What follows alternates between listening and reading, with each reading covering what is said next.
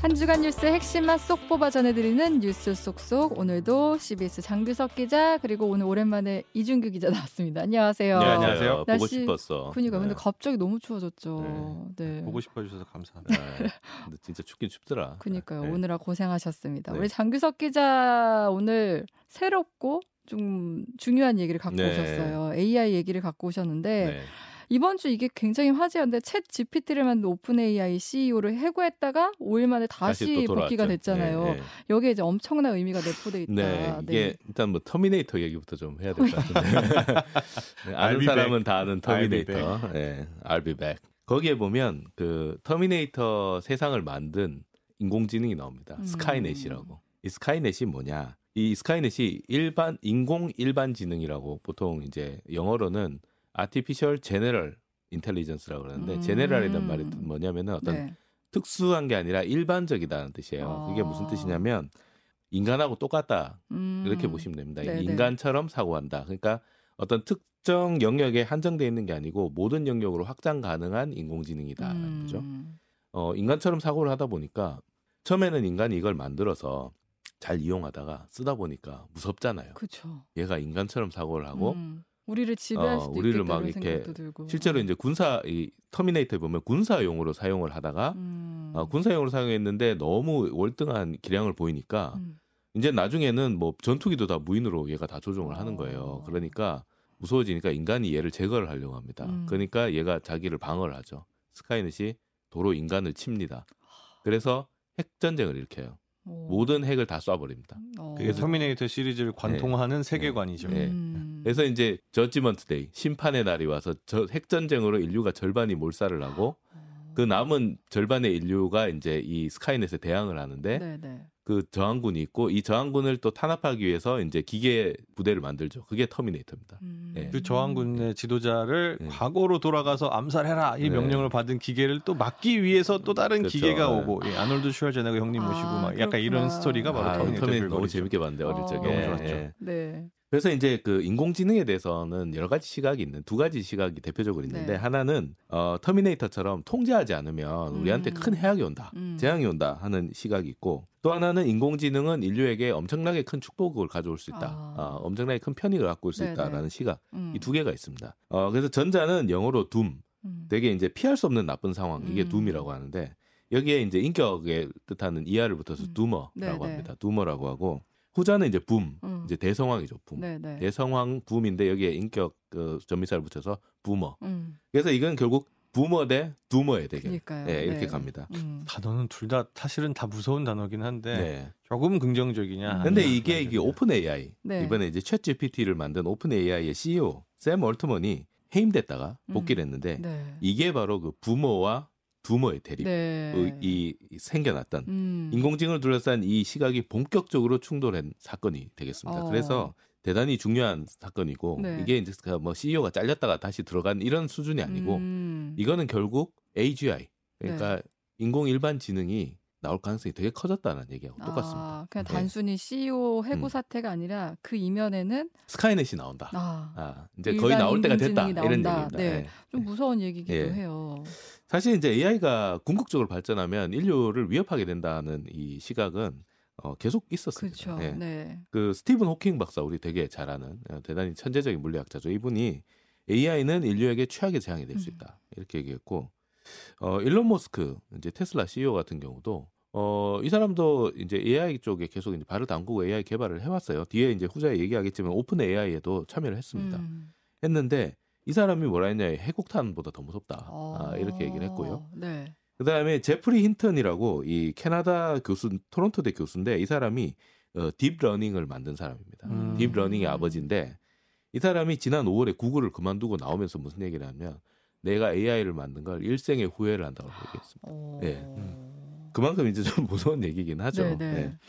그래서 이 ChatGPT를 만든 OpenAI가 되게 독특한 구조로 되어 있는 게 뭐냐면 음. 원래 OpenAI는 이 CEO인 그 올트만이 기술자들하고 이렇게 만들 때만 해도 이게 그냥 연구 조직이었어요. 음. 연구 조직이고 어, 돈벌이 용은 아니었어요. 음, 아. 어. 지금도 올트만 CEO는 연봉을 9천만 원 정도 받고 있습니다. 우리 돈으로. 적네요 생각보다. 네, 네. 몇 조를 유치하는 기업인데 그러니까요. 나는 연봉 9천만 원 받는다. 오. 오. 근데 이 사람은 그 Y 컴비네이터라고 해서 투자 회사를 운영하는데 엄청나게 돈을 많이 벌었어요. 아, 네. 그 아까- Airbnb에 투자를 해가지고 그게 대박이 났습니다. 아. 그래서 이 사람은 돈 걱정이 없는 사람이에요, 사실. 취, 취미가 네. 개발이시네. 아.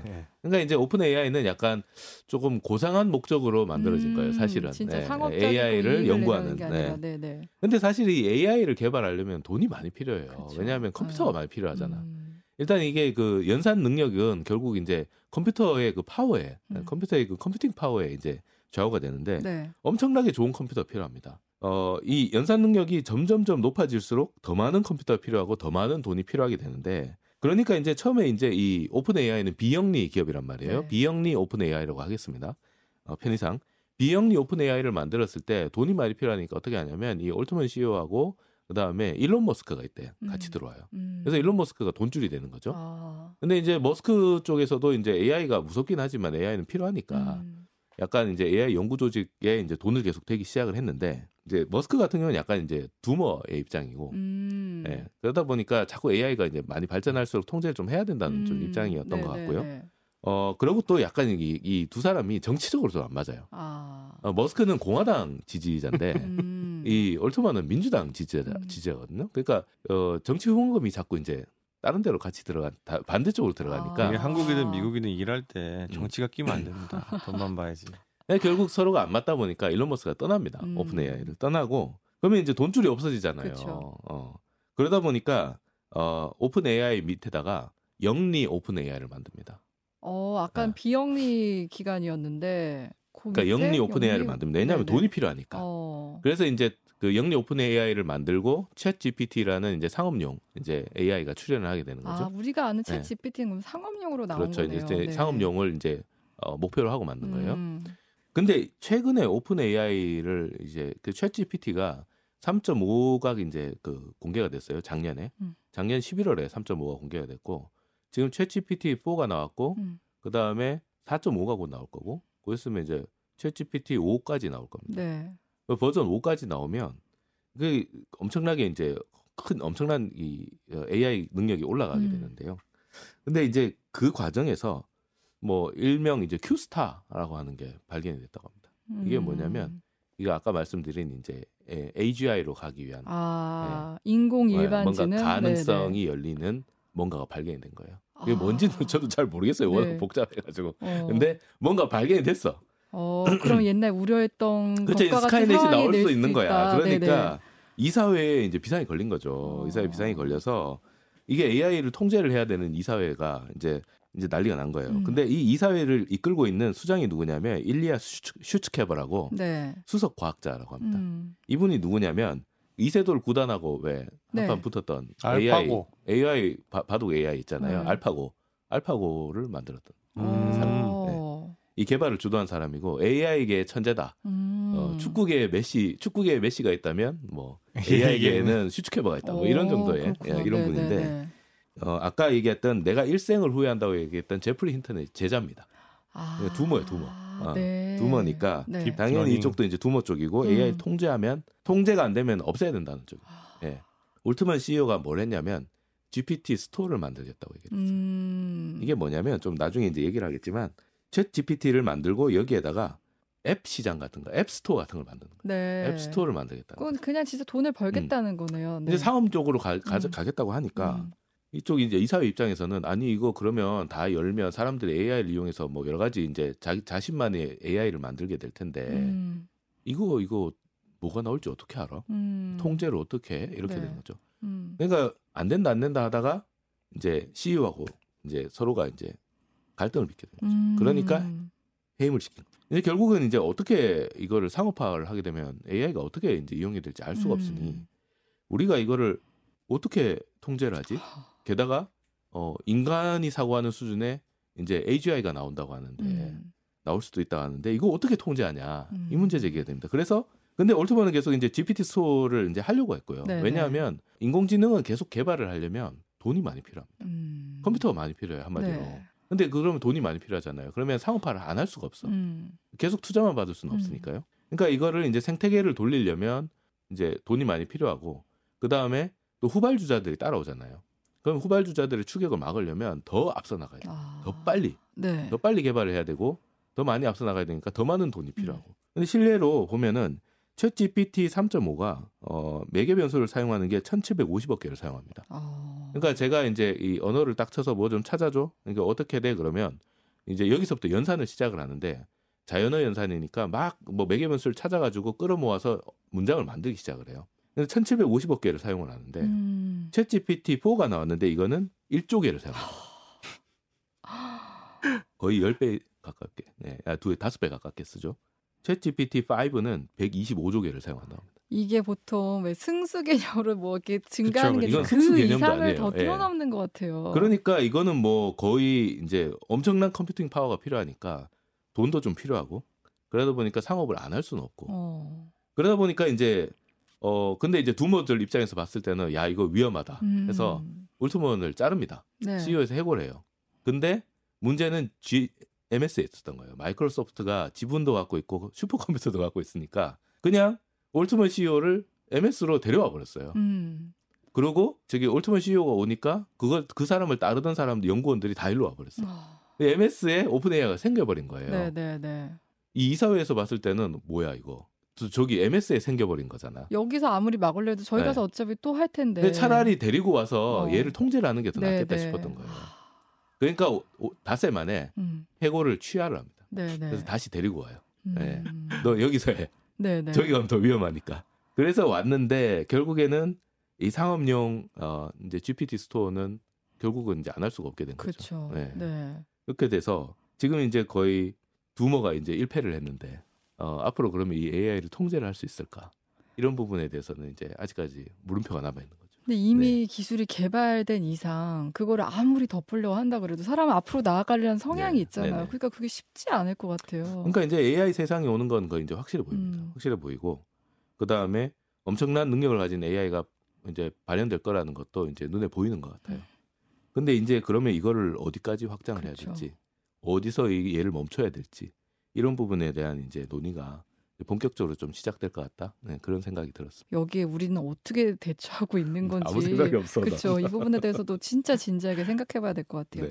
네. 네, 이제 또 그 다음 얘기, 또 이 부분도 어떻게 보면 생소할 수도 있고 또또 재밌기도 한데 네. 우리 이준규 기자가 갖고 온 거는 정확한 명칭 League of Legends 2023 World Championship 롤드컵 소식입니다. LoL이죠, LoL. 네. 네. 이게 참 어렵죠. 이것도 어. 기술이야. 예, 네. 롤드컵이라고 발- 발음하시는 게 훨씬 쉽고 편하고 음. 뭐 좋은. 뭐 경기 네. 결과는 이제 많은 분들 아시겠지만 한국 T1이 이제 중국 Weibo Gaming을 3대 0으로 이겼기 때문에 그리고 또 뭐 페이커의 네 번째 우승 뭐 이런 여러 가지 이슈가 있었 있었었고 그것 좀 보다는 제가 대 전해드릴 부분은 이제 대박이 난 롤드컵 네. 그런데 그 이면은 이런 제목으로 어, 약간 경- 이면에. 예, 약간 네. 경제적인 산업적인 측면을 어. 조금 좀 버- 살펴보려고 합니다. 그렇구나. 오늘 또 생각할 거리를 주실 것 음, 같은데 네. 그럼 일단 대박 얘기부터 들어볼게요. 예, 이게 사실은 뭐 롤드컵이라는 이름 저희가 흔히 불러서 그렇지 이게 뭐 공식 명칭이 따로 있어요. 음. 월즈, 월드에 s를 붙인 월즈라는 네. 표현이 있는데도 불구하고 너무나 롤드컵이라고 이- 굳이 음. 이름을 붙인 이유가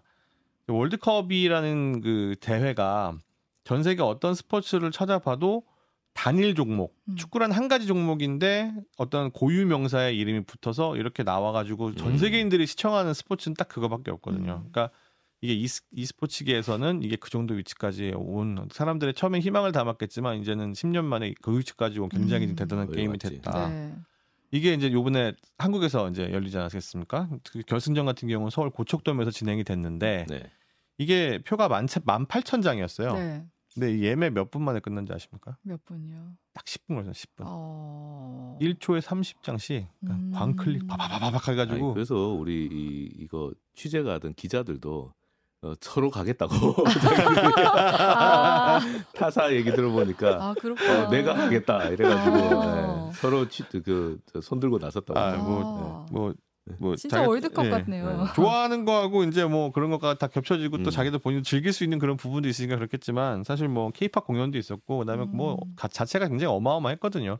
특히 이제 경기장 다른 운동 경기 경기장에서 열린다는 자체가 규모가 기본적으로 굉장히 크다. 음. 뭐 이런 걸 보여주는 거기 때문에 근데 뭐 이거 표 사는 것도 굉장히 어려운 거일 뿐더러 이 표를 사신 분들이 한국 분들만 있는 게 아니에요. 맞아요. 예. 음. 가보면은 뭐 당연히 이제 그 참여하고 시장도 큰 중국 이제 원정 팬들도 굉장히 많았고 네. 그러니까 아시아계 다른 아시아 국가는 물론이고 뭐 미국이나 유럽에서 오신 분들도 있었단 다 말이에요. 어. 그래서 그 겨- 경기장 앞에 인터뷰 해, 하- 해보고 이런 거 보면 영상들이 다 이제 한국인들 많지만 네. 다른 외국인들 굉장히 어. 다양하고 그리고 못 들어갔는데도 그 앞에서 같이 응원하면서 좋아하고 마, 마치 진짜 월드컵이나 올림픽 어, 가는 보는 네, 것 네. 같아요. 네. 그 광화문 광장에 이게 네. 그 응원 저기 그 실제 중계하면서 응원하는 그 거기도 생겼잖아요. 그니까요. 취재진들도 거기 굉장히 네. 많이 나가 있었고. 서울시가 이제 다른 스포츠 같은 경우는 이제 국가대항전이나 이런 거 할 때는 이제 거기다 허가를 해주는데 이 스포츠는 요번에 처음 허가를 해줬다는 아. 거예요. 근데 그날 사실은 아시겠지만 지난 주말에 뭐, 첫, 뭐 지역마다 첫눈 내리고 이렇게 되게 추웠단 음, 말이에요. 아, 그러네요. 근데도 적게는 15,000명, 많게는 막 2만 명 이상 모였다고 하니까 이게 야 이게 단순하게 뭐 그냥 남들이 하는 그냥 노는 놀이문화 이, 이 정도 수준이 아니구나. 그러니까, 요 정도. 응원 문화까지 올라왔구나. 음. 또 이렇게 보여주는 2002년 거죠. 월드컵을 경험해 본 사람으로서는 시대가 바뀌었구나. 그 월드컵의 장면 중에 하나가 뭐 눈에 들어온 장면 중에 하나 대통령이 이제 경기장 가가지고 같이 막 이렇게 막 국기 응원기 흔들고 하- 막 음. 인사하고 이런 장면들이었는데 요번에 또 그런 측면에서 이제 화제가 됐던 게 오세훈 시장 서울시장하고 유인촌 문- 문체부 장관이 직접 음. 네. 결승전 가가지고 맞아요. 거기서 네. 사진 찍은 거를 이제 네. 올리고 막 이랬었거든요. 네. 막 페이스북하고 뭐 블로그에도 다 올렸어. 아. 너무 인기가 있으니까 네. 편승하고 싶은 거죠. 어. 그리고 암표 가격이 이게 제일 싼 게 8만 원이었고 제일 비싼 게 24만 5천 원. 이게 공식 가격이 그랬는데 네. 제일 비싼 게 중국 거래가가 300만 원까지 올라갔어요. 에? 10배가 넘어간 거죠. 한 장에. 안표. 네. 예. 선수다. 뭐, 뭐 운동 선수다 이러면 굿즈들이 대개는 유니폼. 어. 그다음에 뭐 그 운동 도구들 이런 걸 음, 팔잖아요. 네. 근데 당연히 이, 이, 이 롤드컵에 나, 나온 롤 선수들도 선수들이니까 유니폼이 있어요. 음. 근데 유니폼들보다도 이 굿즈들이 이제 캐릭터 굿즈라든지 뭐 이런 것들까지 잘 팔릴 정도로 굉장히 인기가 많았고 음. 그다음에 이 부스마다 줄을 서는데 네. 막한 200m, 300m씩 줄을 서는 거예요. 그러니까 아. 앞에 10명 있고 이런 수준이 아닙니다. 음. 어. 그러니까 야 이게 시장을 해서도 충분히 먹히는구나. 음. 그리고 그다음에 팝업 스토어 같은 걸 따로 열어요. 네, 네. 그다음에 홍대나 이런 데 있고 그다음에 그 요번에 우승한 그 팀이 T1인데 네. T1 같은 경우 강남 사옥 있고 홍대에 T1 PC방이라고 있고 이런 데들이 있는데 어. 여기를 다 미어 터졌죠. 예. 예. 이런 식으로 이게 돈이 된다라는 게 확실히 입증이 돼서 네. 경제적 파급력도 어마어마하겠구나. 네. 그런데 그리고 이제 후원사들이 이제 삼성 T1의 후원사 중에 하나 가 삼성인데 삼성은 이제 모니터를 지원을 해줘요. 근데 음. 그 게임 전용 모니터 아시지 않습니까? 네, 네, 네. curved도 있고 평면도 있는데 음. 굉장히 wide한 속도 거. 네, wide하고 속도 빠르고 네. 음. 뭐 당연히 끝나고 T1 우승했다고 하니까 뭐 잘 팔리는 게 더 불보듯 뻔한 거고 그다음에 이제 우승팀한테 이제 축구 다 다른 것처럼 월드컵처럼 진짜 우승 컵을 줘요. 어. 선수들이 그러니까 뭐 이렇게 좀 안고 뭐 뽀뽀하고 이런 건 아니지만 음. 뭐 서로 막 이러면서 이제 하는 그런 영상도 있는데 그게 등장할 때 어떻게 등장하냐면 그냥 테이블에 덜렁 올려놓는 게 아니라 벤츠가 어. 이 롤드컵의 공식 후원사예요. 어. 차량 후원사예요. 어. 그래서 벤츠의 이제 그 EV 차량, 전기 차량 중에 최고급 모델인 EQS 580 네. 그 모델 트렁크 그러니까 안에다가 이걸 미리 실어놓고 벤츠가 착 들어온 다음에 멋있게 촥 어. 열리면서 조명을 촥 쏴주면서 이제 테스피가 컵이 쫙 나와. 하는데 그 안에 트렁크 안에 그 배경 탁 모양 다 벤츠 그 삼 뭐죠 아. 뾰족한 아. 별 모양 다다다다 박혀 있고 광고 효과 저절로 네. 어마어마한 음. 광고 효과인 진짜. 대단한 광고였네. 이런 식으로 시장이 형성이 되는 겁니다. 이 정도면 뭐 그냥 단순한 게임이라고 음. 보기도 어려울 것 같은데 뭐 이제 어린 사람 젊은 사람만 즐기는 그런 것도 아니라면서요. 그렇죠. 이제 이게 문화다. 아, 문화다. 이렇게 봐야 될 것 같습니다. LoL은 나온 지가 꽤 됐으니까. 그렇죠. 음. 게임이 네. 꽤 나, 됐는데 네. 생각해 보면 뭐 어린 시절 같은 경우에는 이제 뭐 터미널이나 뭐 전철역 앞이나 뭐 아니면 뭐 동네 슈퍼 앞에 어르신들 앉아가지고 장기판, 바둑판 네. 펴놓고 막 하시면 저도 지나가다가 이렇게 막 어 저거 저렇게 놓으시면 안 되는데 막 이런 이런 거 훈수 두고 막 이랬단 말이에요. 네. 옛날엔 그런 거였고 제가 이제 임요환 선수랑 이제 세대가 비슷한 세대인데 음. 스타크래프트. 네, 저희 때는 이제 스타크래프트 뭐뭐 PC방. 가서 살고 네. 뭐뭐 수능 끝나면 뭐 PC방 미어 터져서 줄 서고 막 이랬던 네. 시절이었는데. 예. 이제는 LoL이 지금 세대를 대변하는 그런 문화가 됐다. 음. 그리고 지금 뭐 파급력 자체가 아시안 게임에서 제가 뭐 설명을 드렸었지만 거기 나가서 우승을 하는 거를 다- 국민들이 전부 다 관심 있어 하고 음. 특히 뭐 그때 다 말씀하셨잖아요. 페이커 모르시는 분이 없어요. 음. 이런 정도가 돼버린 거죠. 음. 이게 뭐 축구계 뭐 뭐 아까 말씀하신 메시. 메시가 있다면 어, 또 네, 농구계 조단이. 있다면 음. LoL에는 이제 페이커가 있다 이런 네. 말할 정도가 됐으니까 아. 이게 되면 되면 대단한 부분이라고 할수 음, 있겠죠. 페이커 선수 지난 아시안 게임 때도 얘기해 주- 해주셨는데 원래 이름은 이상혁 선수인 네, 거잖아요. 맞습니다. 네. 근데 이제 제가 말씀드리고자 하는 뒷부분이 사실은 더 중요할 수가 있는 게 어.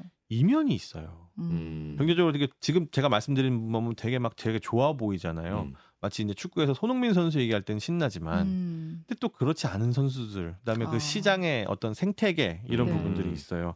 근데 이런 부분들을 생각했을 때 그 왜 안 좋아? 뭐 페이커 이상혁 선수 뭐 어, 돈도 엄청 번다며 맞아요. 연봉만 70억대라고 합니다. 그러니까. 그리고 그 외에 나머지 부수 활동을 되게 안 하는 편이에요. 음. 되게 안 하는 편인데도 이제 100억 정도 벌지 않겠느냐 아. 이런 얘기가 나오고 있고 네, 네. 그리고 스타 선수가 되면 그렇습니다.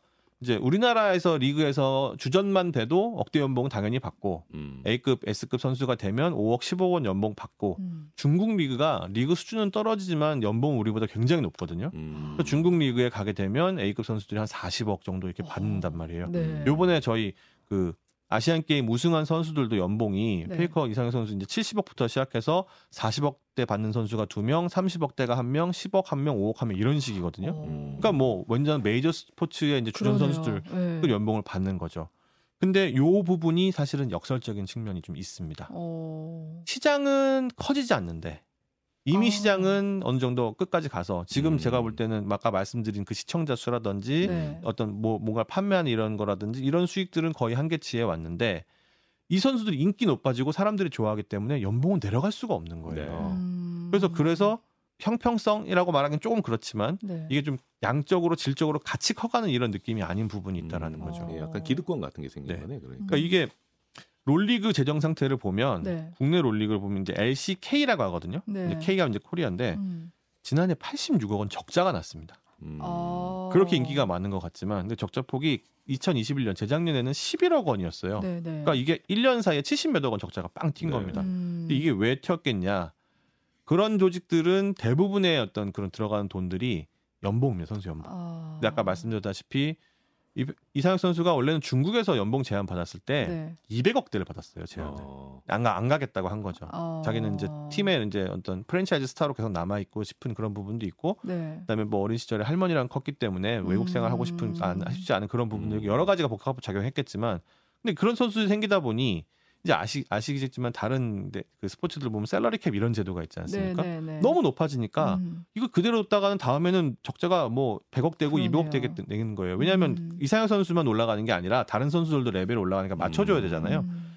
그래서 그거를 좀 나- 낮추겠다고 해서 이제 팀 내 연봉상이 다섯 명한테 지급하는 연봉 총액을 40억 원으로 제한한다. 뭐 이런 조항이 나오는데 그러면 페이커 같은 선수 한 명 있으면 아무것도 못 하는 거예요. 그렇죠. 그러니까요. 네. 70억이 한 명이 70억인데. 예전에 이제 그 올림픽이나 아시안 게임에서 이제 성공한 어떤 그런 비인기 종목들의 사례를 보면 네. 대부분 어떤 협회나 특히 협회 중에서도 협회장이 포함 몸을 담고 있는 기업이 이제 적극적으로 후원을 그렇죠. 10년, 네. 20년을 해가지고 성공한 사례들이 많, 많기 때문에 결국은 여기도 그런 부분들을 신경 써야 되지 않겠느냐. 음. 그리고 e스포츠의 특성상 이제 정규적으로 그, 그 경기장을 찾아서 돈을 내고 보는 농구, 야구, 축구, 배구 이런 거랑은 좀 약간 다른 시스템 운영되고 있는데 이참에 이것도 정비를 해야 된다. 아. 사람들이 그냥 페이커 페이커 외칠 게 아니라 음. 이런 부분들까지 신경을 쓰면서 가야 될 필요가 있다라는 음. 얘기가 좀 많이 나오고 있어서 대형 스포츠 이벤트가 끝나면 항상 이런 얘기 나오지 않습니까? 이제 비인기 종목 어떻게 음. 육성할지 고민해야 된다. 그쵸, 그쵸, 그쵸. 뭐, 뭐 제도가 뭐 뭐가 문 협회가 문제다. 뭐 네. 이런 거 이야기 나오는데